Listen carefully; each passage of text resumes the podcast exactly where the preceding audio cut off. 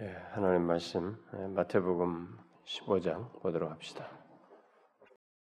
이 본문을 가지고 우리가 지금 살피고 있는 거 오늘 어, 마지막으로 보도록 하겠습니다. 마태복음 15장 3절과 6절을 보도록 합시다. 3절과 6절 다 같이 읽겠습니다. 시작. 대답하여 이르시되 너희는 어찌하여 너희의 전통으로 하나님의 계명을 범하느냐 그 부모를 공경할 것이 없다 하여 너희의 전통으로 하나님의 말씀을 폐하는도다. 자, 계시록 끝부분을 한번 더 봅시다. 22장. 계시록 22장. 18절, 아, 19절 같이 읽겠습니다. 시작. 내가 이 두루마리의 예언의 말씀을 듣는 모든 사람에게 증언하노니 만일 누구든지 이것들 외에 더하면 하나님이 이 두루마리에 기록된 재앙들을 그에게 더하실 것이 만일 누구든지 이 두루마리의 예언의 말씀에서 제하여 버리면 하나님이 이 두루마리에 기록된 생명나무와 및 거룩한 성의 참여함을 제하여 버리시리라.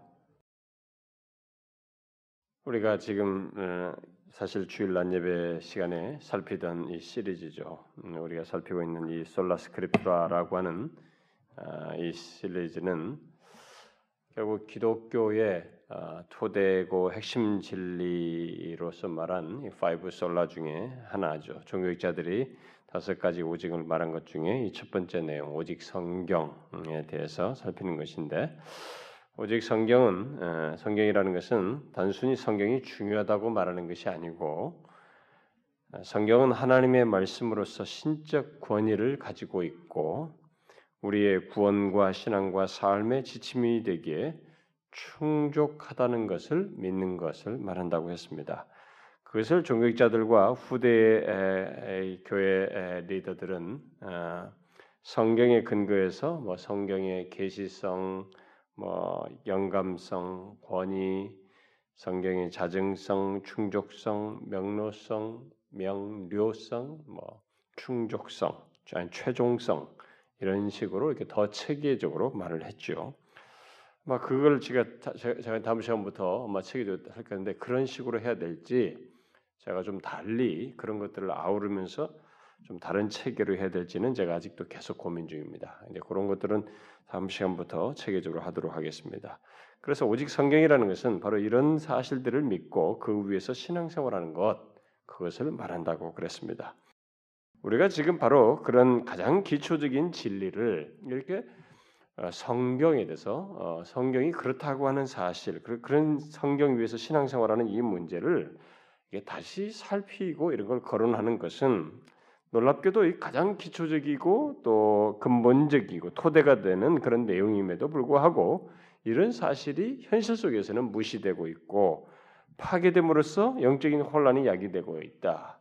오늘의 기독교의 그 여러 가지 예, 이 다양한 영적 현상들이 생기는 것 중에 그 근원으로 딱 파고 들어가 보면 바로 이 문제가 오직 성경이 무너진 것이 예, 한 이유가 된다는 사실을 우리가 보고 있기 때문에 이 문제를 다루는 것입니다. 그래서 우리는 오직 성경이 무엇인지 구체적으로 살피기에 앞서서 지금 먼저 그런 현실들을 제가 그동안에 몇 차례 걸쳐서 어, 살펴왔는데요. 제 기억으로 오늘 일곱 번째로 알고 있는데 배경적인 얘기가. 아, 특히 오직 성경이 무너진 이 중세 교회로부터 어, 개혁해서 다시 그것을 회복한 우리 개신교회가 다시 오직 성경을 부정하고 무너뜨리는 아, 그런 어, 실상과 현실을 가지고 있다고 하는 사실을 이렇게 역사적으로 제가 왜 이것이 필요로 한지, 왜 우리들에게 오직 성경이라는 것이 다시 우리에게 거론해야 하는지를 말하기 위해서 역사적인 배경을 지금까지 역사를 그동안에 쭉 훑어왔습니다. 그래서 오늘로서는 그 배경을 마무리 짓고 다음 시간부터는 좀 더 구체적인 내용으로 어, 본론으로 들어가도록 하겠습니다. 자, 그동안 배경적으로 살핀 내용은 오직 성경을 회복한 개신교회가 어떻게 다시 어, 오늘 읽은 그 두개 본문의 말씀처럼 아, 본문에서 지적하고 있는 이런 사실을 범하고 있는지 아, 그리고 오늘날도 그것을 범해왔고 오늘도 범하고 있는지를 아, 말해준다고 어, 했습니다. 분명히 본문에서 예수님은 어떤 식으로든 성경에 무엇인가를 더하고 빼는 것의 그 위험성을 그것을 아주 어, 이렇게 성경을 패하는 것으로 이렇게 말할 정도로 중대하게 다루시는 것을 보고 있습니다. 그리고 우리 계시록 그 말씀은 우리가 그렇게 성경에서 뭔가 더하고 빼는 것이 가져오는 그 결과가 얼마나 무서운 것인지 재앙스러운지를 아, 말하고 있는데 그럼에도 불구하고 오늘날 교회들은 그런 것에 대해서 실제적으로는 자신들이 성경을 빼고 더하는 이런 현실 속에 있고 그런 문제가 자신들 속에 있을 수 있다는 것에 대해서는 그렇게 심각하게 생각지 않는 이런 현실이 우리들에게 있다라는 것입니다. 그동안도 계속되어 왔는데 지금도 연장선상에 있다라고 했습니다.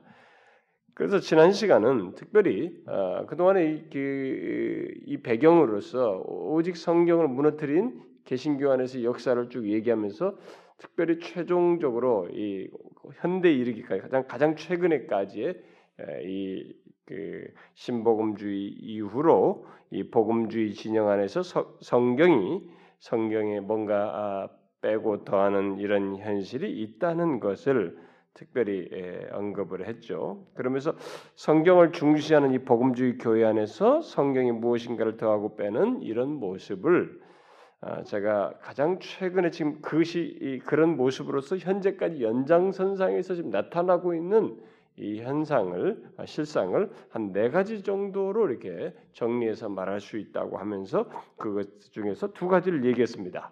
그래서 오늘날 이 복음주의가 아, 신복음주의 이후로 이게 성경에 오류가 있을 수 있다라고 하는 것을 이렇게 수용하면서부터 더 이 복음주의 안에 이렇게 성경이 무너진 오직 성경이 무너진 그런 그 내용으로서 이렇게 우리들 가운데 지금 나타나고 있는 것을 저는 네 가지 정도로 정리할 수 있다고 하면서 얘기인데 그 두 가지를 먼저 말했었죠. 제가 첫 번째로 말한 것이 뭐였습니까? 예, 그렇죠. 성경 전체를 이것을 성경을 하나님의 말씀이다라고 이렇게 믿지 않고 하나님의 말씀이 된다. 이 중에서 어떤 말씀이 말씀이 된다고 믿는 아, 그런 신정통주의적인 성경관이 크게 유포되다. 이게 처음에 자유주의와 사실 어떤 연결점을 나름대로 또 가지고 있었기 부정했지만 갖고 있었기 때문에 그것이 나왔을 때는 상당히 개신교회가 막그 그 계획주의 라인에 있는 사람들이 비, 비난을 했단 말이에요. 비평을 했단 말, 했는데 이게 복음주의로 싹 들어와 버렸어요. 이, 이 성경관이.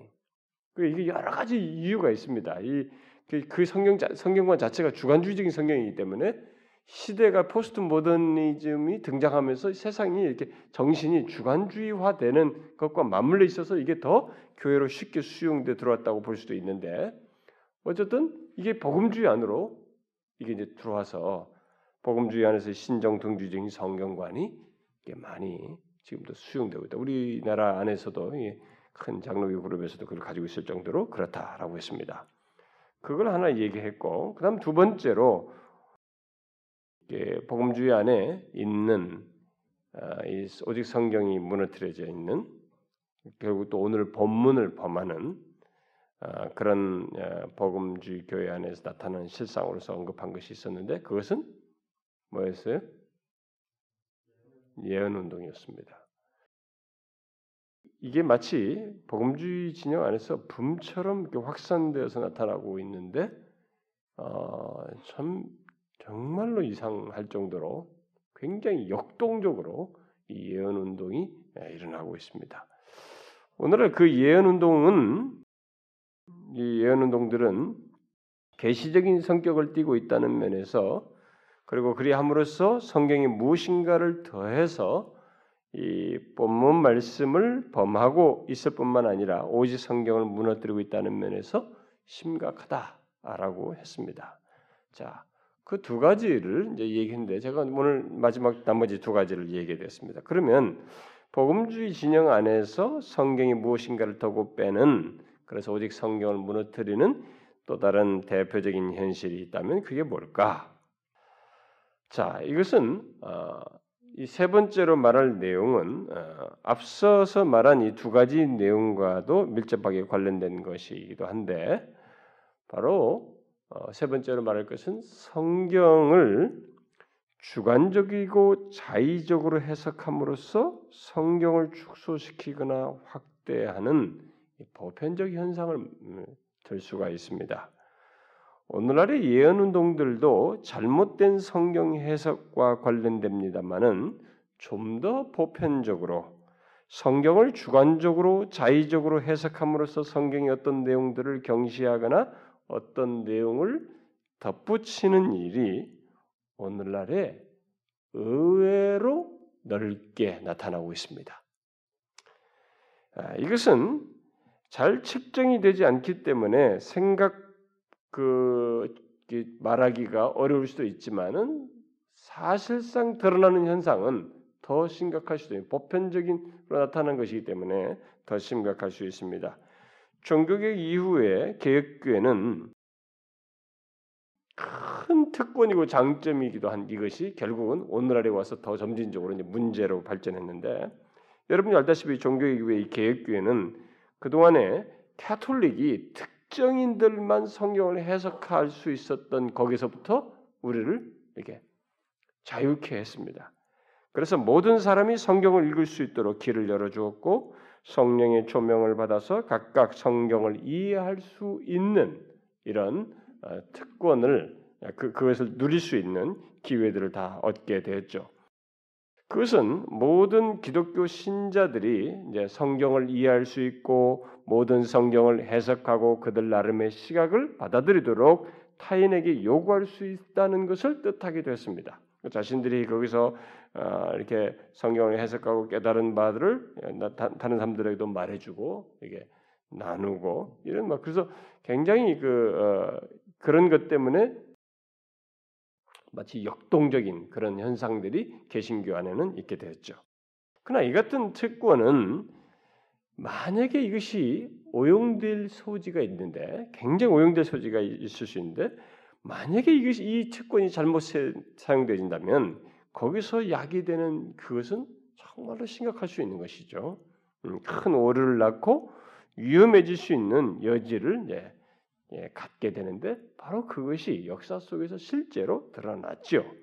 실제로 개혁교회는 성경 해석권을 교회에 국한했던 로마 카톨릭 교회와 달리 각각 그 권한을 가짐으로써 치우침과 분열의 현상으로 결국 드러내는 아, 그런 그 참그 개혁, 개혁 개신교회는 정말 난잡하다라고 하는 그런 얘기가 계속 거론될 수 있는 그 시기마다 계속 그런 문제들이 그룹들과 그런 사람들이 끊임없이 나오는 그런 역사로 점철돼 있었죠. 그래서 알리스타 맥그라스는 이 개혁교회의 이 같은 특성을 고려해서 최근에 책을 한 권 썼는데 굉장히 두껍게 쓴 책인데 번역기까지 됐어요. 그 제목을 Christianity's Dangerous Idea 이렇게 제목을 정했어요. 그러니까 기독교의 위험한 생각이다. 어? 기독교의 위험한 아이디어다. 이렇게 어, 이런 제목으로 책을 썼습니다. 그는 예, 서두에서 이런 얘기를 합니다. 16세기 종교개혁의 중심에는 모든 기독교 신자들이 성경을 이해할 수 있다는 생각, 따라서 이 신자들이 모두 성경을 해석하고 그들 나름의 시각을 진지하게 받아들이도록 타인에게 요구할 수 있다는 생각이 자리 잡고 있었다. 그러나 이런 영적 민주주의를 강력하게 천명한 결과 교회의 안정을 위협할 수도 있는 세력들이 등장했으며 이는 결국 분열을 가져와 이탈 그룹들을 만들어냈다. 이렇게 말했어요. 그리고 나서 그는 계속해서 말합니다. 모든 그리스도인들이 스스로 성경을 해석할 권리를 갖고 있다는 위험한 새 사상이 기독교 혁명의 중심에 곧 종교개혁이죠. 굳건히 자리 잡았다. 그러나 이 새 사상은 결국 통제할 수 없는 것으로 증명되었고 극소수의 사람들만이 예측하고 예견할 수 있는 양상으로 전개되어 나갔다. 특히 그는 이 종교개혁자 루터가 주창한 만인 제사장론이 집중된 권위를 지닌 자만이 당시로는 신부 같은 성직자들이죠. 그들만이 성경을 해석할 권리를 갖고 있다는 사상을 무시했다고 하면서 모두가 이제 제사장 많이 제사장이니까 그러면서 그걸 무시하게 되죠. 그, 그렇게 말하면서 이 사상은 어떤 집중된 권위도 인정하지 않았고 성직자의 성경 해석 독점권도 인정하지 않는다. 이렇게 그렇게 발견했죠. 그러면서 계속 덧붙입니다. 만일 모든 개인이 자기 마음대로 성경을 해석할 수 있다면 그것이 가져올 결과는 무정부 상태요 급진적인 종교적 개인주의일 수밖에 없었다. 너무 늦긴 했지만 루터는 성경 해석에서 자신처럼 권위를 지닌 종교 지도자들과 교회와 같은 기구들이 중요하다는 것을 강조함으로써 이 개혁 운동을 제어하려고 했다. 성경을 각자가 나름대로 해석할 수 있다 그러면서 막 문제가 되는 이런 것들을 일단 제어하려고 했다는 것입니다. 그러나 루터를 비판하는 사람들은 루터가 지칭하는 이 권위자들에게 누가 권위를 부여했는지 물었다. 결국 루터의 권위로도 이 종교 혁명의 흐름을 돌려놓을 수 없었다라고 말을 했습니다. 이래서 개신교회는 그 위험한 사상을 가지고 한편으로는 창조성, 이게 얼마나 개별적인 그런 것이 있겠어요? 막그 깨닫고 그걸 통해서 어떤 활동을 하는 이런 창조성과 성장을 한편으로는 드러내고 다른 한편으로는 새로운 긴장과 논쟁을 경험하며 오늘에 이르게 되었다라고 이렇게 설명을 하고 있습니다. 저는 맥그라스가 그런 분석과 설명과 설명을 하면서 전개하는 뒤에 모든 내용들을 제가 skipping 해 보았을 때 뒤에 있는 내용들을 동의하지 못하는 것들이 상당히 있었습니다만은 다 동의할 수는 없지만 그가 말한 기독교의 위험한 사상, 곧 모든 신자들이 만인 제사장이 되어 어, 결국 모든 사람들이 각각 성경 해석을 할 수 있게 된 것에 그 위험성이 내재되어 있다는 것, 얼마든지 그것이 오용될 수 있다고 하면서 그것을 위험성으로 말한 것은 사실 뭐 부인할 수 없는 것이라고 말할 수, 볼 수 있습니다. 지난 교회 역사는 어, 실제로 그런 개신교 역사는 실제로 그게 일어났어요. 로마 카톨릭은 중앙 통제가 딱 되기 때문에 그게 가능치가 않습니다. 성경 해석권이 이 성직자들에게 다 있고 이들도 최근에 준 거예요. 개신교가 너무 역동성이니까 여기 우리나라도 1960년대인가부터 성경을 평신도들에게 공동 번역을 번역해서 주었지요. 이들 이들 그 전까지도 성경을 주지 않았습니다. 우리나라만 해도 해외에도 다 그랬었고요. 그 정도로 이 성경권을 다그 카톨릭 정말 오래까지 쥐고 있었죠. 아, 그래서 개신교회는 바로 이그 성경을 해석하는 이런 권한을 가짐으로써 실제로 많은 어려움들을 그동안 야기시켰죠. 그런데 우리가 지금까지 살펴본 배경에서도 보았다시피 이성을 기준으로 해서 성경을 부정하며 개별적으로 막 성경을 난도질하는 이런 각종 무슨 합리주의와 독일 합리주의나 이런 말이죠. 어, 자유주의 같은 것이 또 어, 태동되고 시작했고 또 극단적으로는 주관적인 해석을 이렇게 많이 하면서 기독교의 주류에서 이탈하는 이단들도 있었습니다. 그때마다 교회들은 사실 그런 일이 있을도 그 옛날 그 초기에 종교개혁 이후에 붙었던 그런 그룹들이 있었는데 그 종교개혁이 이 초기 때에는 이 교회들이 대체적으로 이렇게 전체들이 그 리더들이 모여서 그런 발생하는 문제들을 이렇게 진작에 다루고 어떤 신학을 이렇게 왜곡된 사상이나 나오면은 그런 것들을 교회 회의가 모여서 신조를 확립하고 일종의 신앙 고백을 함으로써 신앙 고백을 작성함으로써 그런 것들을 분별하여 경계했습니다. 그러나 개신교회 안에 구심적인 구심적인 그런 신앙 고백, 그 신조들이 더 이상 나오지 않고 각 교파별로 여러분이 알다시피 웨스트민스터 신앙 고백 1900 1648년 이후에 그 웨스트민스터 신앙 고백이 나오고 난 뒤로부터는 대부분은 이제 큰 것은 사, 나오지 않았어요 신앙 고백이요. 그러고 나서 이제 각 교파별로 기독교 정통성을 유지하기 시작하게 되거든요. 이렇게 막 개신교가 갈라지고 그러면서 또 계속해서 새로운 교파들이 이제 생겨납니다. 웨슬리에 의해서 이 Methodist가 감리교도가 이제 태동되고 또 그 뒤로서 뭐, 뭐 침례교 같은 경우는 이 웨스트민스터 신앙고백 작성할 때도 다 있었단 말이에요. 거기 침례교도 있었고 감독교도 있었고 장로교도 있었고 회중교도 있었고 이들이 다 연합해 가지고 그 웨스트민스터 신앙고백을 작성했단 말이에요. 근데 그런 것이 작성하는 이후로부터는 이제 각 교파별로 이게 이게 갈라진 게 정, 저기 기독교 정통성을 다 유지하려고 하는 데다가 이제 신종 교단들이 교파들이 탁탁 생겨났단 말이에요. 특별히 이제 그 Methodist가 생겨났죠. 예, 그런 것이 생겨나고 생겨나서 신앙 고백적인 구심점이 조금씩 조금씩 흐려지게 되죠. 역사 속에서. 아, 그렇게 되자 이 맥그라스가 말한 개신교의 그 위험한 사상이라고 하는 성경 해석의 문제도 같이 이런 것이 생겨나면서 이렇게 좀 더 구심점이 흐트러지는 현상이 일어나게 되죠. 그래서 문제의 심각성이 이제 더욱 두드러지게 나타나기 시작합니다. 아, 그래서 그 웨스트민스터 신앙 고백 이후에 두드러지게 그런 것이 이제 나타나는 사례들로서는 제가 말한 것처럼 어, Methodist가 등장하면서 이렇게 어, 신앙 고백의 구심점이 이렇게 흐려지는 하나의 이제 포문도 열리게 되고 나중에는 이제 찰스 피니 같은 사람 그 사람의 노골적인 다른 해석이 이제 막 그 크게 여파를 미치고 그리고 1900년대에 이르러 예, 들어와서 이 오순절 운동, 펜테코스탈 운동이 일어나면서 어, 운동자들 사이에서 생긴 이 방언과 관련된 성경 해석이 쫙 파장을 이제 서서히 막 그 힘을 받으면서 막 개신교 안에서 일어나게 되죠.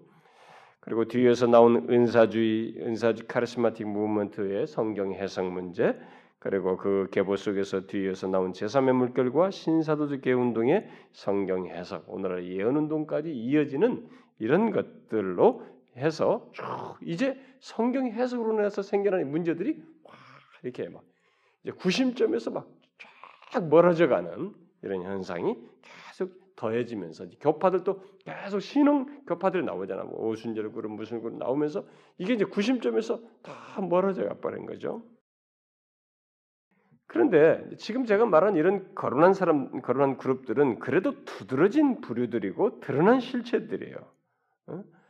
어, 그리고 복음주의 복음주의 교회 안에서 성경의 무호성을 부정한 이유로 어, 치우친 이 그 주관적 성경 해석의 장이 이제 이런 과정 속에서 탁 포문이 열리게 되는데 그렇게 열림으로 인해서 생긴 이 성경 해석으로 인한 성경 축소 내지는 성경 확대 성경에다 무언가를 더하거나 빼는 것 아, 이런 것 일이 이제 특별히 이 신오순절 아니 신복음주의 이후로 음, 뭐, 뭐 오순절 운동 이런 것도 다 포함됩니다만은 특별히 신복음주의 이후로 이것이 이제 완전 이렇게 필드가 확 장이 열리게 되는 복음주의 안에서 성경의 해석에 대해서 얼마든지 주관주의적으로 해석할 수 있는 그 치우친 주관적 성경 해석을 할 수 있는 이것이 이제 구심점에서도 멀어졌을 뿐만 아니라 그러니까 뭐가 이게 신앙 고백이나 신조를 통해서 딱 뭐가 옳은 걸 제시해주는 이것부터 확실히 멀어지기도 했지만은 멀어진 상태에서 이 성경 해석에 대한 주관적인 해석을 할 수 있는 이 큰 장이 확 열려버리네. 특별히 신복음주의로 이후로 성경에 오류가 있다는 오류가 있을 수 있다는 것을 인정함으로 인해서 이것은 더 이제 자연스러워지는 현상이 있게 되죠. 자, 그래서 이제 복음주의 안에 이제 이 뭐 그 이런 성경 해석이 어떤 교단의 교파와 상관없이 소위 복음주의 안에서 그래도 나름대로 정통하고 성경을 중시한다고 하는 그룹들 속에서도 이 성경 해석으로 인해서 성경을 축소시키거나 확대하는 현상이 이제 비일비재하게 벌어지는데 자 그런 것들이 뭐 심지어 장로교라든가 뭐 정통파 이런 그 그룹들 속에서 나오기 시작하죠. 그런데 이런 것들 중에 가장 대표적으로 성경 해석상에서 큰 문제가 아, 나온 것 대표적인 것을 하나 들자면 뭐냐면은 이 결혼 문제 같은 거예요. 그리고 성에 대한 것입니다. 이런 것에 대한 해석 문제가 이제 완전히 새로운 장을 열기 시작하면서 성경을 축소시키는 양태로 발전한다는 것입니다.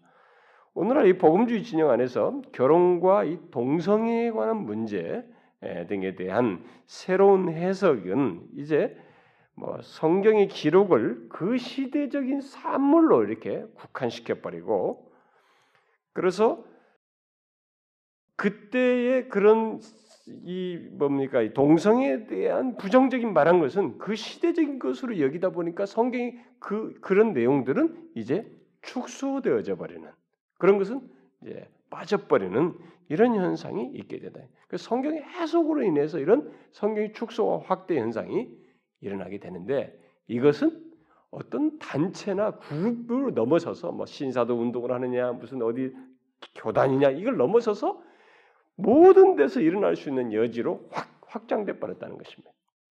그래서 결국 오직 성경을 무너뜨릴 수 무너뜨리는 이 현상이 이제는 보편적인 교, 교회 속에서 보편적으로 나타날 수 있는 여지가 이제 있게 되었고 실제로 나타나게 됐다는 것입니다.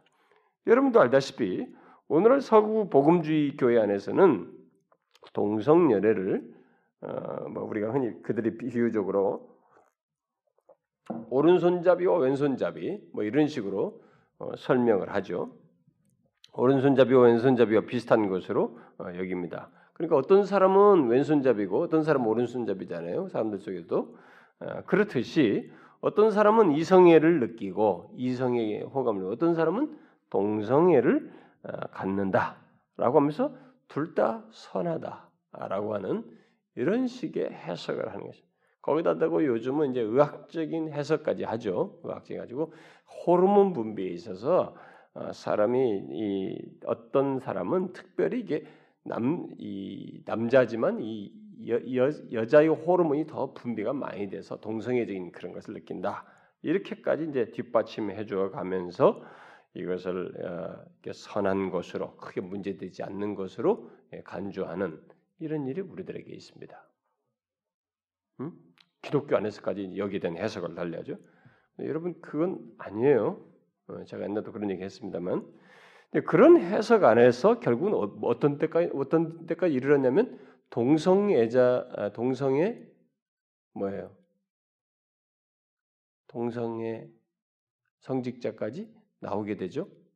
동성애 성직자까지 임명 임직되는 그런 현상이 있게 됩니다. 그래서 이제 우리는 어, 고린도서 6장 뭐 9절부터 10절에서 어, 그런 자들에게는 하나님 나라를 유업으로 받지 못한다는 이 말씀 이런 말씀을 빼버려야 할 그런 상황이 돼 버렸어요. 또 로마서 1장 26, 27절에서 그런 자들에게 성을 바꾸는 거죠. 동성 같은 이런 자들은 정죄를 받을 것이라고 했던 것을 폐기해야 하는 그런 상황에 이르렀습니다. 이제 그런 말씀은 시대에 뒤떨어진 것이고 무, 무용한 그런 말씀이 돼버렸어요. 이렇게 해석으로 인해서 성경의 어떤 부분들이 그 시대에 국한되고 오늘날의 무용한 것으로 여겨지면서 결국은 성경이 무너지는 오직 성경이 무너, 뜨리는 이런 현실이 벌어지고 있다는 것입니다. 오늘날 성경이 이게 성경 해석이 이제 오늘날의 성경 해석이 막 그런 식으로 이제 아, 나, 음, 타나고 있는데 여러분이 아시죠? 어, 지난 2, 30년 사이에 성에 대한 성경 해석이 굉장히 융통성이 있어 있게 우리들에게 인식의 전환이 왔죠. 어, 그래서 어, 사실 우리가 옛날에는 뭐 단호했잖아요. 근데 이제는 하도 많이 보고 그런 것에 대해서 융통성 있는 해석들과 설명들 듣다 보니까 문화적으로 쉽게 접, 접하다 보니까 우리들도 굉장히 융통성이 있어졌어요. 음? 그 외에도 이런 식으로 교회에서 예, 교회들이 성경의 어떤 말씀을 이렇게 이전과 달리 해석하는 여러 가지 것들을 우리가 벌써 보게 됩니다. 그러니까 더 깊고 풍성하게 해석해서 달리 해석하는 게 아니고 성경이 말하는 것을 바뀐 세상의 기준해서 바꾼 것들이 하나둘이 아니라는 것입니다. 이렇게 해석으로 인해서 성경이 경시되는 현상이 벌어지고 있다는 거예요. 얼마 전에 세상 법정에서 이제 우리나라도 법원에서 간통죄를 없애기로 결정을 했죠. 우리나라도 이제 그래서 이제 결혼한 부부 사이에서도 결혼한 부부로 있지만은 어, 부부, 남편이나 아내 중에 누군가가 다른 결혼한 어떤 여자나 남자에게 어, 호감을 갖고 친구 관계를 갖고 그래서 관계를 가질 때는 이것은 프라이버시다. 인간의 이런 감정적인 문제이고 어? 이런 프라이버시 문제이지 죄 성질은 아니라고 하는 것이 세상 법정이 이제 여기까지 흘러와서 내린 것입니다. 저는 이런 예, 이런 예, 세상 법정의 결론 판 결론과 이런 분위기에 대해서 오늘날 교회들이 이제 조금 더 있으면 거기에 걸맞는 해석을 우리나라도 하지 않겠나? 음? 음, 저는 그렇게 생각이 됩니다. 왜냐하면 그런 자들을 결국 소비자들이죠. 어, 이 소비자들을 불편하게 하면 안 되고 그런 사람이라도 한 사람이라도 더 유지하려고 하는 것이 교회 오늘날의 이런 마케팅 교회의 흐름이기 때문에 거기에 맞는 해석들을 내놓으면서 결국 그렇게 흘러가지 않겠나. 이렇게 성경 해석이 시대의 보조를 맞추고 세상 변화에 맞춤으로써 기록된 말씀을 예, 말씀들이 그 시대에 국한된 것으로 여겨지거나 무시되는 일이 있게 된다는 것. 이렇게 함으로써 오직 성경이 무너지는 현상이 있고 오늘 본문을 범하는 것처럼 성경을 폐하는 이런 내용에 해당하는 것 어, 더하거나 뺨으로써 재앙적인 어떤 그런 대상 상태에 놓이는 것이 있게 된다는 것입니다. 이렇게 드러난 성경 해석 외에도 설교자들과 성도들이 개인적으로 자의적으로 성경을 해석하며 성경에서 어떤 것을 빼고 더하는 것까지 생각하면 이 범위는 상당히 방대합니다. 이것은 설교자들 속에서도 굉장히 이미 많이 진전돼서 나타나고 있습니다. 설교자들의 이 성경 해석도 보통이 아니거든요. 음, 여러분들은 이제 아마 그걸 간파하기 어려울 수 있을 겁니다. 어려울 거예요. 그러나 설교자들에도 이 성경을 해석하는 데 있어서 자신들이 사용하는 소스조차도 부분, 부, 분별을 하지 못하기 때문에 그저 산뜻하고 사람들이 호감이 가는 그런 해석을 차용하려고 하고 이렇게 하면서 어떤 말씀들을 시대적으로 적절하지 적절하게 여기지 않아서 그것을 빼고 이런 것을 자의적으로 하면서 어, 결국은 실제적인 의미에서는 겉으로는 다 성경을 중시하기 때문에 표시가 나지 않지만 실제적인 면에서는 성경의 무엇인가를 빼거나 더하는 일을 하는 이런 일이 벌어지고 있고 또 성도들도 자신들의 기호를 따르고 읽으면서 들으면서 어떤 것을 빼고 더하는 일을 함으로써 결국 성, 그 특별히 또 성경의 해석하는 과정 속에서도 그런 일을 함으로써 이 문제가 엄연히 있다는 것입니다. 저는 이 문제를 건너갈 수도 있, 건너뛸 수도 있었지만 제가 거론하지 않을 수가 없었어요. 이 부분은 사실상 표시나지 않을 뿐이지 큰 덩어리입니다. 그러나 여러분 아시죠? 오늘날처럼 성경을 이렇게 개관해서 이 공부하는 이 분위기 있잖아요. 성경을 우리가 뭐 여러분이 성경을 이렇게 파노라마로 본다든가 성경 전체를 개관한다든가 그리고 이제 성경 공부를 이렇게 각 권별로 뭐 문제집 만들어 가지고 이렇게 성경 공부하고 개인적 PBS라고 하면서 개인적인 성경 공부하는 이런 방식 를 위시해서 QT라고 하는 것, quiet time 하면서 성경 묵상하면서 거기다 뭘 노트하는 이런 거, 이런 것이 생겨난 것은 불과 몇십 년밖에 안 됐습니다. 기독교 역사에서. 제가 가지고 있는 옛 자료들을 보면 19세기까지만 해도 성경 공부는 주로 catechism이었어요. 소요리 문답을 가지고 문답하는 방식이었고, 그것은 종교개혁 이후로 계속되어 온 그 성경 공부 방식이었고 그것이었고요.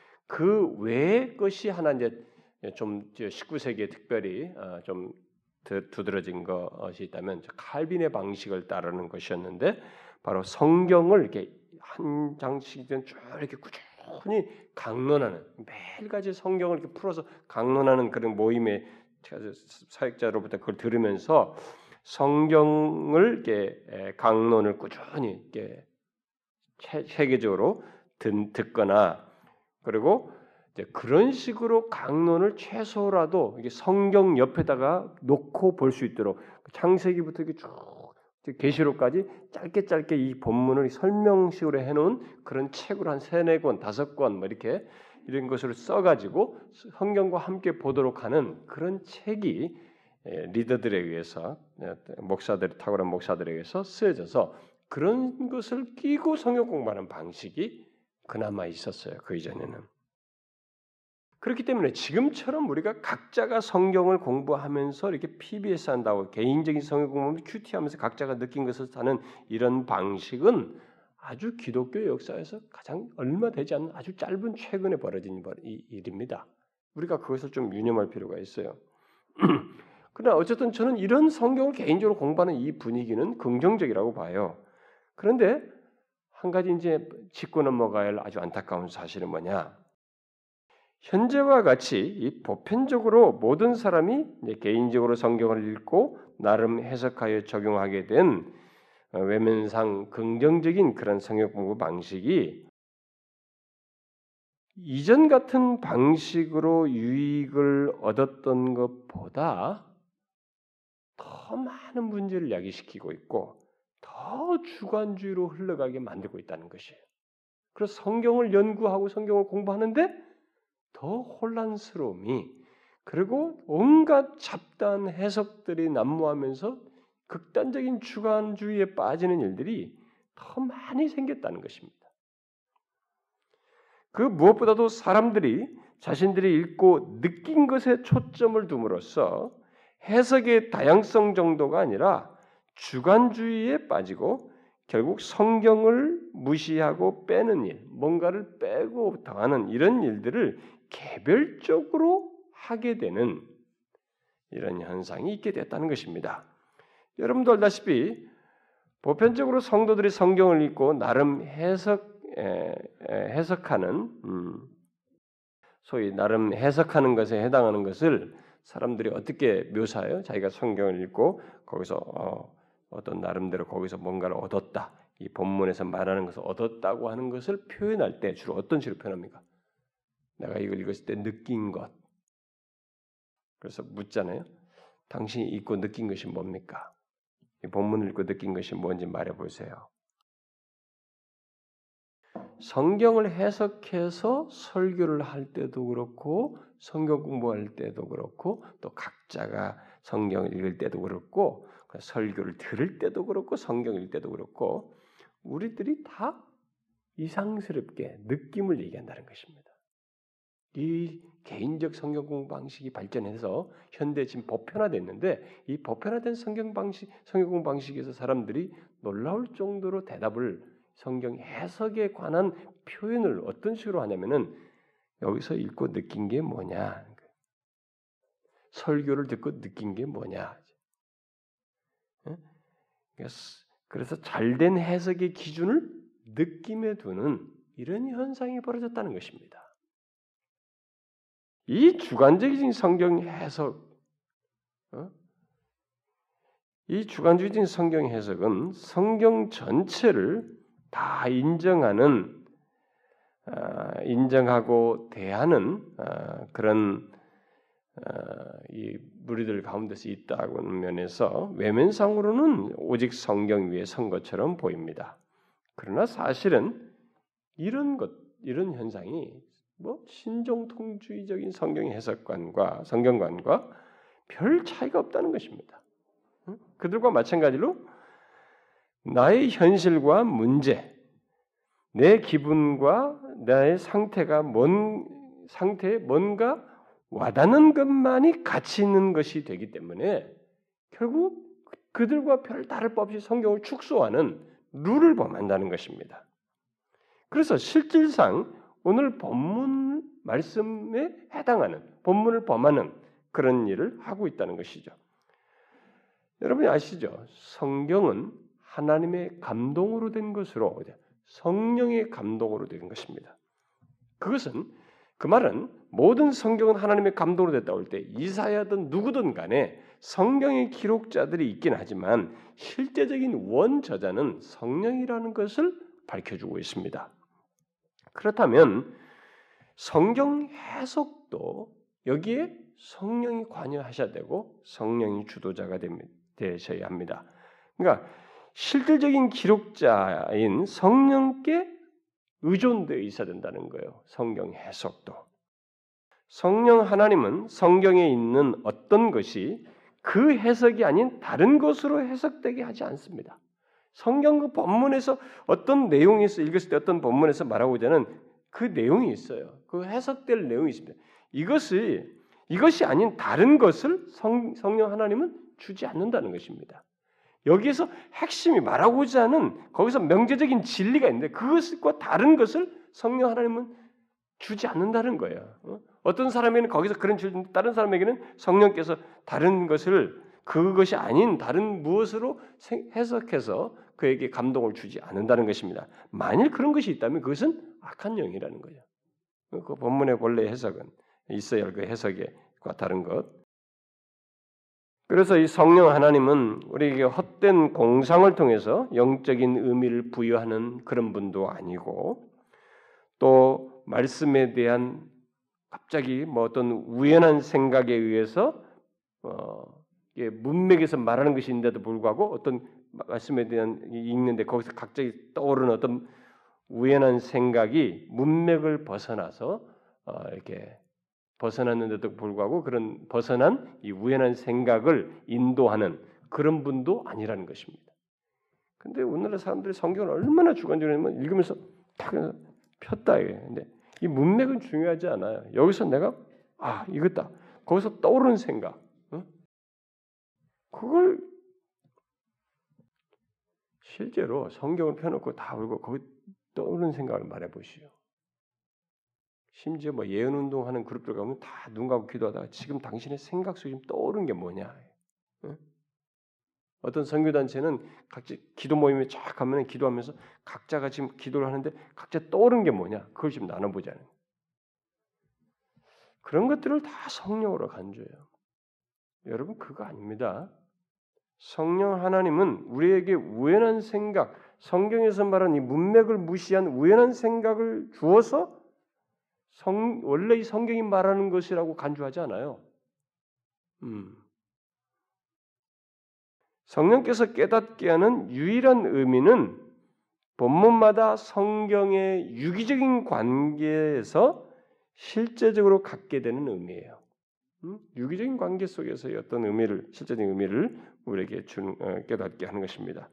이런 의미를 갖게 하지 않는 다른 해석은 성령이 아니에요. 다른 영인 것입니다. 다른 영이에요. 그러므로 그런 성령의 조명에 우리는 의존해야 하는 것입니다. 물론 성령의 조명은 단순히 성경 구절의 의미가 무엇인가, 성경 구절의 어떤 의미를 가르쳐 주는 것이 아니죠. 여러분 오해하면 안 됩니다. 이 성경이 뭘 말하는데 의미를 아는 것이 그게 성령의 조명이라고 보면 안 돼요. 여러분 이 의미를 알기 위해서는 주석 같은 거 몇 개 관련된 거 쫙 찾아보면 어떻게 보면 나름 이 의미를 발견해 줄 수 있어요. 성령의 조명이라는 게 뭡니까, 여러분? 단순히 의미를 말해주는 게 아니고 그 성경의 진리를 우리가 인격적으로 마음으로 받아들이고 수용하고 그 말씀대로 살게 하는 것이에요. 응? 이것은 성령이 아니면 하지 못하는 거예요. 그래서 그 고린도전서 2장에서 말한 겁니다. 이 신령한 것은 신령을 분별한다. 성령이 아니면 이거 분별할 수 없다 이런 얘기를 하는 거예요. 어? 그래서 성령의 조명은 지식을 넘어서서 영적인 의미, 그 마음으로 받아들이는 것, 그것을 우리에게 허락하기 때문에 우리는 성경 해석에 있어서 그걸 구해야 되는 것입니다. 제가 이런 말을 한다고 해서 성령만 의지하고 아무것도 안 해둔다는 얘기가 아니에요. 성경을 읽고 듣는 신자는 베레아 사람들처럼 자신들이 읽고 듣는 말씀이 성경 전체와 일치하는지를 유기적인 성경의 이 유기적인 성격과 맞는지를 살펴야만 합니다. 살피면서 성경의 진리 체계 성경을 성경의 진리를 체계화한 교리를 이게 예, 연관지어서 그것을 분별하고 알려고 해야 돼요. 음? 베레 섬처럼 그런 수가 있어야 됩니다. 베레 사람들은 사도 바울의 설교조차도 그렇게 하려고 그랬던 거예요, 결국. 음? 다른 사람들이 와서 설교할 때도 이것도 그러한가 이게 진짜. 우리는 그런 게 필요로 해요. 이 시대는 의심하려는 게 아니고 더 정확하게 유기적인 성경의 이런 의미를 내용을 성경이 그 바른 이해 속에서 그것으로 삶으로 가기 위해서 더 정확히 알고자 하는 차원에서 그런 수고를 해야 하는 것입니다. 여러분 성령에 뭐 의지한다고 그래서 이런 것도 없어야 된다는 거 아니에요. 우리는 그런 작업을 해야 돼요. 그래서 교리도 공부를 해야 되고 성경 전체를 이렇게 유기적으로 아는 그런 것이 우리에게 있어야 됩니다. 그래서 지금 제가 이 세 번째로 말한 성경 해석으로 인한 성경 극단적이고 주관적인 성경 해석의 문제로 인해서 이게 어디서 딱 잡아내기 어려울 정도로 어? 보편적으로 성도들에게 개별적으로 성경을 해석하는 각각 개개인별로 일어날 수 있는 현상으로 존재한다는 것입니다. 그런데 제가 이 문제를 아 그건 옛날부터 있었는데 그럼 뭘왜 꺼냅니까? 이렇게 말할지 모르겠지만 이게 이 신복음주 이후로 유효성을 인정하고 나서부터 더 두드러지게 됐고 이게 이제는 아까 말한 것처럼 개인적 성경 공부 방식이 이제 발달하게 된 것이 몇십 년 안 됐단 말이에요. 그 지금 들어서 이게 더 부각됐기 때문에 이게 이제 생각 측량하기 어려운 이런 현상들이 이제 어, 이 문제가 성경 해석으로 개인적 해석으로 인해 생기는 문제가 그래서 더 주관으로 빠지는 현상이 생기고 있다라는 것입니다. 그래서 얘기하는 거예요. 그래서 오직 성경이 정말 캐캐문 것이 돼버렸습니다. 그거 말하기 어렵겠어요. 그래서 그걸 세 번째로 이런 것입니다. 자, 그럼 마지막으로 한 가지를 더 덧붙이겠습니다. 그 성경을 중시하는 복음주의 진영 안에서 성경이 무엇인가를 더하고 빼는 또 다른 대표적인 모습과 현실이 있는데 그게 뭐냐? 바로 예수님 당시 바리새인들이 취했던 것과 같은 전통주의입니다. 저는 이것을 꼭 얘기해야 되겠습니다. 바로 바리새주의라고도 말할 수도 있겠네요. 예수님 당시 바리새인들과 서기관들은 성경에 정통한 사람들이었습니다. 여러분도 알다시피 그들은 항상 성경을 연구했고 성경을 가지고 말했으며 성경의 규율들을 지키는데 열심히 했습니다. 그야말로 성경에 열심인 사람들이었어요. 그러므로 그들이 성경을 거스리는 자라고 이렇게 말하기에는 아무도 이렇게 자신이 없었죠. 그렇게 말하기 어려울 정도로 외면상으로 그들은 성경이 정통한 사람이고 잘 따르는 사람이지 거스린 자라고 말할 수가 없었어요. 아무도 그렇게 생각하지 못했습니다. 그러나 예수님은 보셨습니다. 오늘 본문에서 보는 것처럼 그들이 성경을 패하고 있었다는 거예요. 그렇게 성경이 정통하고 성경을 끼고 사는 사람들인데 성경을 패하했다는 것입니다. 우리는 이것이 우리가 콩고이 생각할 문제. 응? 성경을 이렇게 중요시 여기는 사람들인데 성경을 패한다는 것입니다. 어떻게? 어떻게 그런 일을 할 수 있을까? 제가 지금까지 이 본문을 인용해서 이 본문을 읽었을 때는 이렇게 더하고 빼는 것에 문제성을 끼고 그런 현상으로서 지금까지 교회사에 있었다는 것을 제가 얘기했습니다. 근데 이 본문에 해당하는 것에 더 구체적인 것으로 말을 하고 싶은 것은 1차적으로는 로마 카톨릭이 여기에 직접적으로 해당됩니다. 로마 카톨릭은 정말로 전통을 어? 전통을 이 성경과 방불한 것을 덧붙여서 동일한 권위를 두고 있음, 으로써 성경을 폐하는 일을 하고 있기 때문에 그게 대표적이지만 그러나 성격 자체가 이런 전통주의적인 성격을 갖게 된다면 그것은 개신교 안에서도 똑같이 일어날 수 있는 문제예요. 그래서 얘기를 하는 것입니다. 아, 어떻게 이들이 이런 일을 할 수 있었을까? 응? 성경을 중시하면서 성경을 폐하는 일을 할 수 있을까? 그것은 바로 전통에 대한 열심 때문이었습니다. 응? 그들은 성경을 문자적으로 이해했으면서도 그 문자를 적용하기 위해 전통 속에서 덧붙인 내용들을 성경처럼 믿었습니다. 다시 말하면 율법에 대한 열심으로 율법의 내용들을 뭔가를 더 덧붙였고 그 덧붙인 내용을 율법 자체로 여길 여기였습니다. 율법 어쩌면 이상으로 실제적인 의미에서 적용성을 갖는 것이었 적용성을 갖는 것으로 만들었죠. 결국 성경보다 더 실제적이 실제로 생각해서 적용한 것이죠. 우리는 그 같은 일을 이 로마 카톨릭 교회가 지금까지 계속하고 있는 것을 보게 됩니다. 그러나 놀랍게도 복음주의 안에서 그것도 그 가운데서 가장 보수적인 그룹들, 특히 성경을 중시하고 성경을 무척 강조하는 그룹들, 소위 무슨 개혁파 그룹에서도 포함됩니다. 개혁파, 정통주의 이런 개혁파 그룹 속에서도 그와 같은 모습을 보게 됩니다.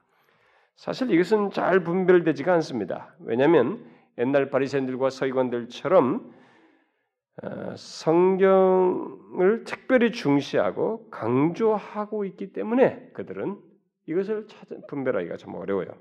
그러나 오늘 본문에서 주님이 말씀하신 것처럼 전통주의는 성경을 문자적으로 해석하며 그것을 적용하기 위해 또는 성경에 대한 나름의 열심히 특심에서 그것을 철저히 지키도록 하기 위해 세부적으로 뭔가를 덧붙이는 일을 보편적으로 하게 됩니다.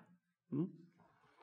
그들은 이것을 해야 하고 저것을 해서는 안 되고 이것을 하면 이렇게 되고 저것을 안 하면 저렇게 되고 음? 결국 율법주의로 이끌게 된다는 것입니다. 여러분은 전통주의와 율법주의가 이 본문을 범한다는 생각을 거의 하지 않을지 모르겠어요. 또 오직 성경을 무릇뜨린다고 생각지 않을지도 모르겠습니다. 그러나 본문에서 주님은 실제적인 면에서 성경에 뭔가를 더함으로써 성경을 패한다고 말하고 있습니다. 이들의 율법주의적인 열심으로 뭔가를 덧붙여서 지키는 것이 성경을 패한다고 말했습니다. 저는 오늘날 많은 교인들이 이런 전통주의 또는 율법주의 또는 바리새주의에 거부감을 갖고 그런 신앙 분위기로부터 떠나는 그런 사람들이 종종 있는 줄로 알고 있습니다.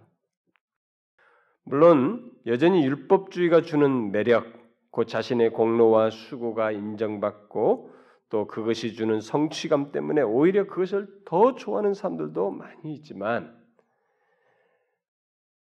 제법 그런 분위기에 식상한 사람들이 또 자기가 인정받지 않게 되는 그게 율법주의적인 신앙생활인데 그것이 인정받지 않음으로 인해서 이제 실망해 가지고 그런 것으로부터 돌아서서 어딘가 다른 것으로 이렇게 율법주의로부터 떠나서 다른 것으로 찾아 떠나는 어, 이런 사람들이 어, 제가 종종 발견하게 되는데 한 가지 흥미로운 사실은 제가 아는 한 그런 사람들이 주로 그런 율법주의적인 이런 전통주의적인 분위기로부터 어디로 가느냐?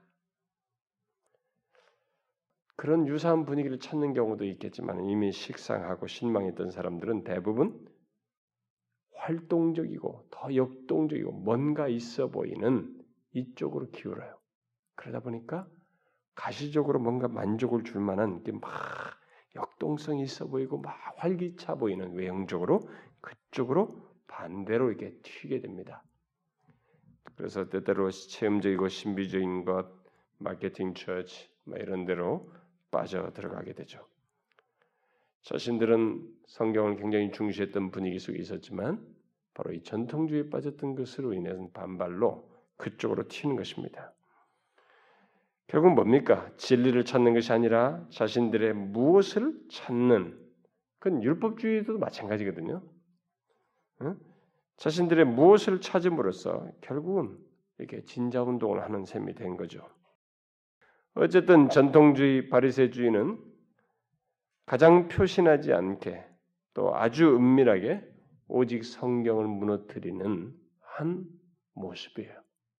이 복음주의 진영 안에서 저는 그런 교회와 성도들이 제법 있다고 봅니다. 저는 우리 교단이 한국에서 제일 크다고 하지만 우리 교단의 특징 중에 하나가 바로 이 바리새주의라고 저는 생각이 돼요. 자 보세요. 우리 교단은 신정통주의도 배격하고 있습니다. 신학적으로나 여러 가지 면에서 물론 개별적으로 교회 목사들이 거기에 빠져 자기도 모르게 빠져가지고 가르칠 수 있지만 일단은 전체적인 분위기는 신학적으로 배울 때부터 그건 배격해요. 신사도 운동 일단 이거 배격합니다. 그거 지금 다른 교단에서 주로 일어나고 있어요. 그 같은 이 장로교는 장로교지만 왜 일단 배격한다면 뭐 개인 교, 회별로는 쓰는 사람이 있어요. 우리 신학교 동기 중에 한 사람도 그그 그, 그 사람 거 피터 와너 책 최근에도 번역하고 그거 빨아들이고 사람 쓰러뜨리고 난리예요. 수서에 어딘가에서 어? 뭐 교회도 제법 크듯 큰데 그게 능력이 나타난다고 믿고 이렇게 막 하고 그래요. 그말 못합니다. 그건 네가 뭘 몰라서 그래 이렇게 말하지 절대로 틀리다고 생각 안 해요. 우리는 그러고 일단 외면상으로 다 배격합니다. 우리 교단은.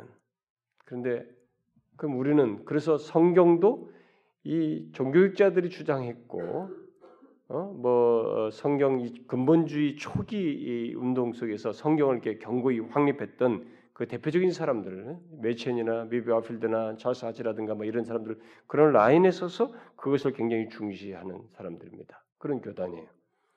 그러나 이 교단이 성경을 그렇게 중시하고 있음에도 불구하고 그러면 우리는 문제가 없는가? 우리는 문제가 없는가?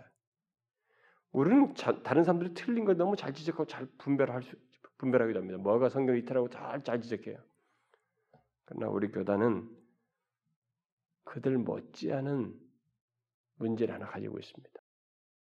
물론 다른 교단 안에서도 그런 걸 바리새주는 있을 수 있어요. 그리고 어느 교단이든지 개교회별로 이 바리새주는 있을 수 있습니다. 그러나 우리 교단이 특징적으로 두드러지게 이걸 가지고 있어요. 저는 그렇게 봐요.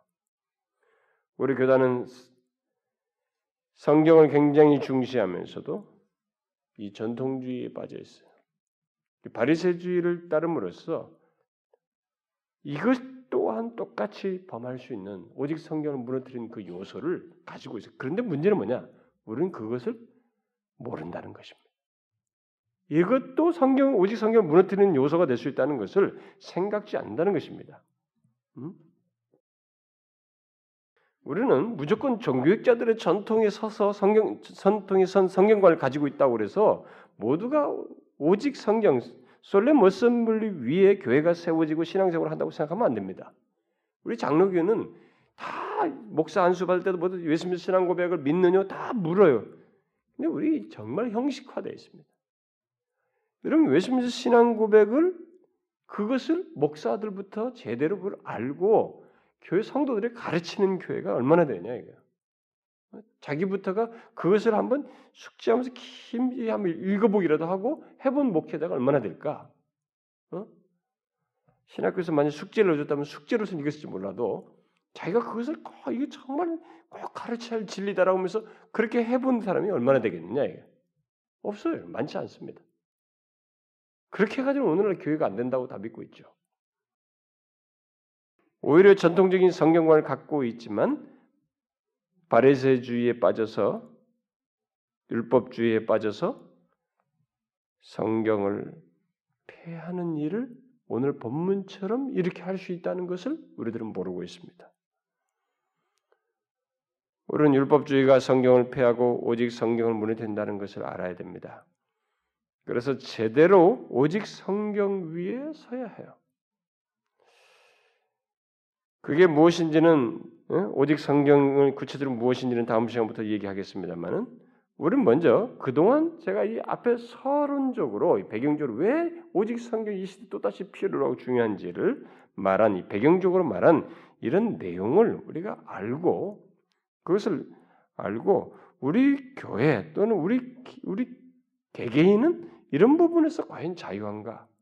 나는 정말 오직 성경을 알고 있는가? 그 위에 서서 신앙생활을 하고 있는지를 한번 되 물어볼 필요가 있습니다. 체크하고 시작할 필요가 있어요. 왜냐하면 그것이 너무 중요하기 때문에 성경을 문자적으로 해석해서 그것을 적용하기 위한 구체적인 내용들을 덧붙여서 실제로 그것을 하나님의 원하심보다 더 중시하는 모습을 우리에게 없는지, 우리 교회나 우리 개인에게 그건 없는지, 우리는 이것을 한번 살펴볼 필요가 있어요. 이것은 분명히 위험한 것이거든요. 지금까지 살핀 모든 내용들은 모두 어떤 식으로든 하나님의 말씀으로부터 이탈하는 것이기 때문에 제가 앞에서 성경을 이렇게 더하거나 빼는 여러 가지 것들을 다 얘기했습니다. 역사적으로 제가 굉장히 깊이 하고 싶은 욕구가 굉장히 강했어요. 근데 그걸 다 카트하고요. 그냥, 그냥 두리뭉실하게 여러분들이 넘어온 겁니다. 대차 그런 것들이 있다고만 말한 거예요. 근데 그런 것들이 다 하나님 말씀으로부터 이탈한 것들이에요. 우리는 이런 것들을 먼저 알고 분별해야 됩니다. 셰퍼 프란시스 셰퍼는 하나님의 말씀으로부터 돌아서는 것은 오늘날의 영적 간음이다. 음? 이렇게 말 했어요. 이 성경으로부터 멀어지고 돌아서는 것. 음? 특별히 자유주의를 염두에 두고 그런 얘기를 했습니다만은 영적 간음이라고 말했어요. 그러면서 뒤에 가서 이런 덧붙이는 이런 말, 복음주의와 관련해서 말을 하죠. 복음주의자들이 복음주의자가 자들이 되려면 그가 말하는 복음주의는 당시 제가 지난번에 말했다시피 가장 좋은 모습을 가진 그 복음주의, 예? 종교적 전통을 가지고 있는 그 복음주의를 두고 얘기하는 것입니다. 복음주의자들이 복음주의자들이 되려면 결코 성경관에 있어서 타협을 해서는 안 된다. 이렇게 말을 했어요. 그리고 헤럴드 브라운이라는 사람은 20여 년 전에 성경의 무오성을 부정하고 성경에 오류가 있다고 주장하는 것을 두고 예, 신복음주의에서 나온 거죠. 그런 것을 두고 현대판 아이루스, 아리우스 논쟁이라고 하면서 아리우스가 4세기의 기독교회를 파괴할 잠재력을 가, 지고 있었던 것처럼 가졌던 것처럼 오늘의 성경 유호 문제 또한 파괴할 교, 회를 파괴할 잠재력을 갖고 있다라고 말했습니다. 그러면서 이렇게 말했어요. 교회를 다소 변질시키거나 분연시킬 뿐만 아니라 교회를 파괴할 잠재력이 있다. 성경에 오류가 있을 수 있다라고 하는 이런 복음주의가 선, 결국 선택한 성경의 무호성이 아니라 유호성을 인정하게 된 이것이 결국 교회를 변질시키고 분열시킬 뿐만 아니라 교회를 파괴할 잠재력이 있다라고 22년 전에 말했어요. 그런데 우리는 이미 신복음주의에서 성경의 유효를 인정하면서 복음주의가 어떻게 됐어요? 이 사람이 말한 대로 20여 년이 지난 사이에 진짜로 더 변질됐습니다. 그리고 더 분열된 것을 목격하고 있습니다. 그리고 교회를 파괴할 잠재력을 상당히 드러낸 것을 우리는 목격하고 있습니다. 그러므로 어떤 식으로든 적든 크든 오직 성경이 무너지는 것은 기독교의 근본적인 문제이고 우리의 신앙과 삶에 직접적으로 연결돼 있어서 가벼운 문제가 아니에요. 이것은. 따라서 우리는 지금까지 살핀 오직 성경이 무너진 역사적인 배경과 함께 오늘의 현실을 보면서 우리가 이런 것에서 아 그냥 성경 읽고 열심히 예수 믿으면 다 되는구나 이게 아니라고 하는 것을 정확히 알아야 되고 정말로 오직 성경 위에 서서 그 위에서 신앙과 삶을 갖고 교회를 세우고 그것을 증거하는 자여야 한다는 것을 그런 면에서 사명감도 가져야 된다는 것을 우리가 꼭 결론으로 가져야 된다고 믿습니다. 특별히 우리들의 이 자녀들을 보게 되면 우리 후손들을 이 자녀들에게 이들은 여러분 너무 재밌는 것이 많기 때문에 이 시대에 이런 성경이 답답하거든요. 이들에게. 그러니까 이들로부터 그런 것을부터 보호시키기 위해서 우리는 일찍부터 정말로 바른 진리를 가르치고 성경의 교리들과 이 요리문답 등을 가르쳤고 이 성, 오직 성경 위에 서도록 어, 해야 된다는 것입니다. 제가 어, 우리 사역자들에도 그런 얘기 몇 차례 했습니다만은 제가 목사님들이나 이 신학생들에게 제 개인적인 고백이죠. 제 개인적인 어, 체험적인 이해를 하나 어, 소개하는데 성경과 관련해서 그게 뭐냐면 설교자는 이 성경을 끼고 삽니다. 설교자는 성경을 보고 어디서 설교해야 될지 자꾸 또또 쭉 강의하다 보면 그 본문을 해야 되고 막 연구를 하고 그랬습니다. 그때 이 설교자에게 찾아오는 유혹이 있어요. 그게 뭔지 아십니까? 성도들에게 쌈박한 해석을 하고 싶은 것입니다. 성도들은 쌈박한 해석을 굉장히 목말라해요. 쌈박한 해석이 있으면 되게 좋아합니다. 아, 뭔가 해석이 좀 다르다. 그러면 그것을 굉장히 신선하게 여겨요. 자, 여러분, 그게 항상 사단이, 뱀이 놓는 이 미끼예요. 그래서 이단들이 다 그렇게 해서 넘어가는 것이죠. 진리는 쌈박한 것이 아니에요, 여러분. 쌈박하게 포장하는 게 아닙니다. 그렇게 해서 진리 되게 하는 것이 아닙니다. 진리는 인위적인 노력에 의해서 진리를 만드는 것이 아닙니다. 진리 자체가 인위적인 것이 없어도 자체의 생명력을 갖게 되어 있어요. 그래서 제가 그 유혹을 저도 한때 받은 사람이고, 그래서 설교자들의 그 유혹에 빠지지 말라고 하는 거예요. 자꾸 성도들에게 뭔가 새로운 해석을 하겠다. 새로운 해석을 주고 사람들이 인상 깊게 하겠다는 유혹에 빠지지 말라는 거예요. 대신 여전한 진리가 당신을 통해서 살아있는 진리로 전달되도록 하라는 거예요. 사람들에게 쌈박한 진리를 이렇게 쭉 설명해서 주는 것이 아니라 다 알고 있는 진리인 것 같은데 이 진리가 살아서 나를 통해서 생생한 확신 있는 진리로 살아서 전달되게 하라. 물론 이 후자는 어려워요. 전달자부터 그 말씀이 자신 안에서 역사되어지는 자신 안에서 그것이 여과되어지고 인격적으로 이게 확 수용되어지는 이 인격적인 작업을 요하기 때문에 그리고 전달할 때도 그런 역사가 있어야 되기 때문에 쉽지가 않아요. 그러나 설교자는 그거예요. 여전히 다 알고 있던 말씀, 우리가 다 들었던 말씀이 익숙해도 그 말씀이 전달자를 통해서 그 본래의 진리의 색채를 드러냄으로써 생생하게 힘있게 확신 있게 우리에게 전달되어 있습니다. 그걸 하라는 거예요. 그걸 못하면서 전자를 하게 되면 그건 프로페셔널이에요. 직업인이에요, 직업인. 왜냐면 신학 전문가 아닙니까? 신학 교육을 배웠잖아요. 배운 신학 지식을 가지고 활용하는 거예요. 진리를 소유하고 진리를 전한 자가 아닌 것입니다. 진리의 생명력을 알고 전한 자가 아닌 것이에요. 오늘날 우리들은 그런 식으로 사람들이 넘어가요. 그래서 목사들이 즐겨 찾는 성경계 누구 강의 집 같은 건데 그 사람이 왜 그 강의 집이 유명 많이 팔리느냐? 해석이 너무 좀 독특하다는 거예요. 그 자꾸 그런 것에 관점을 가져요. 그런 것을 찾을 게 아니라 당신이 이 본문을 택해서 전할 때는 이 본문이 살아있는 진리로 당신을 통해서 전달되도록 하는데 말씀과 씨름하는 것이 필요하고 그렇게 해서 진리가 진리되도록 하는 것이 필요한데 사람들이 거기에 관심을 안 가져요.